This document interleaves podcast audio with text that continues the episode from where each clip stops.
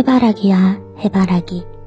내가 너의 몸을 감고 올라가서 담장 바깥 세계를 구경하면 안 되겠니? 담장 너머 세계에 대한 해바라기들의 대화를 엿듣던 나팔꽃이 부탁을 했다.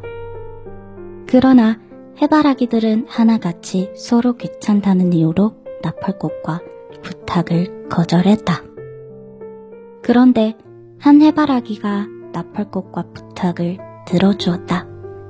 나팔꽃은 기쁨에 겨워 해바라기의 몸을 힘껏 감싸 안으며 길을 쓰며 자랐다. 마침내 나팔꽃은 바깥 세상의 아름다움을 구경할 수 있게 되었다. 그런데 어느 날 빗바람이 세차게 불어왔다. 나무가 부러질 만큼 큰 바람이었다.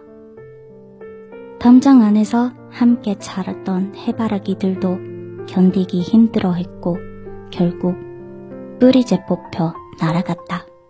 그러나 나팔꽃과 나팔꽃이 꽁꽁 둥요매 해바라기는 거친 비바람을 함께 견뎌낼 수 있었다.